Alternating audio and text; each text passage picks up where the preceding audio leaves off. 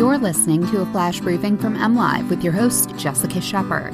This is Michigan News from MLive for Wednesday, December 1st. Three students are dead and eight injured after a school shooting in Oakland County. Michigan State's Mel Tucker sweeps the Big Ten Coach of the Year awards, and Governor Whitmer drops a federal Line 5 lawsuit against Enbridge to support a state suit instead.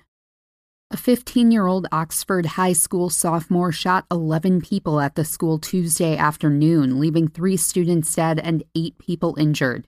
More than 100 calls to 911 were made to dispatch starting at 12:51 p.m. Tuesday, Oakland County Undersheriff Mike McCabe said at a news briefing. The suspect, a 15-year-old sophomore student, was taken into custody within 5 minutes of the shooting, the undersheriff said.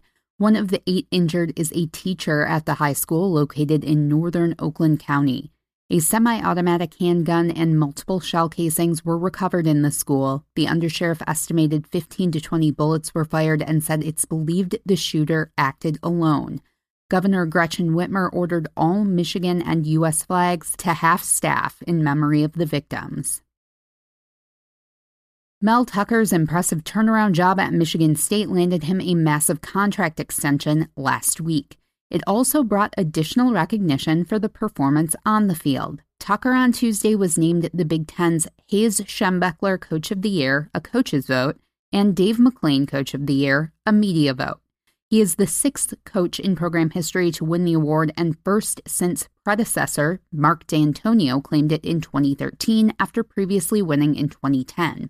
The number 11 Spartans closed the regular season with a win against Penn State last week and are in contention to land a spot in a New Year's Six bowl game. Tucker is the fastest coach in Michigan State history to reach 10 wins in a season, the first to start 2 0 against Michigan, and he signed a 10 year, $95 million contract extension last week. He earns a $25,000 bonus for being named Big Ten Coach of the Year. Michigan state leaders chartered a different course in their legal battle plans against Enbridge, the Canadian pipeline company that owns Line 5, which partially runs beneath Great Lakes waters. Governor Gretchen Whitmer on Tuesday announced she will voluntarily dismiss her suit against the oil and gas pipeline giant that was ordered to stay in federal court. That doesn't mean she abandoned her fight to get Line 5 out of the Straits of Mackinac, though.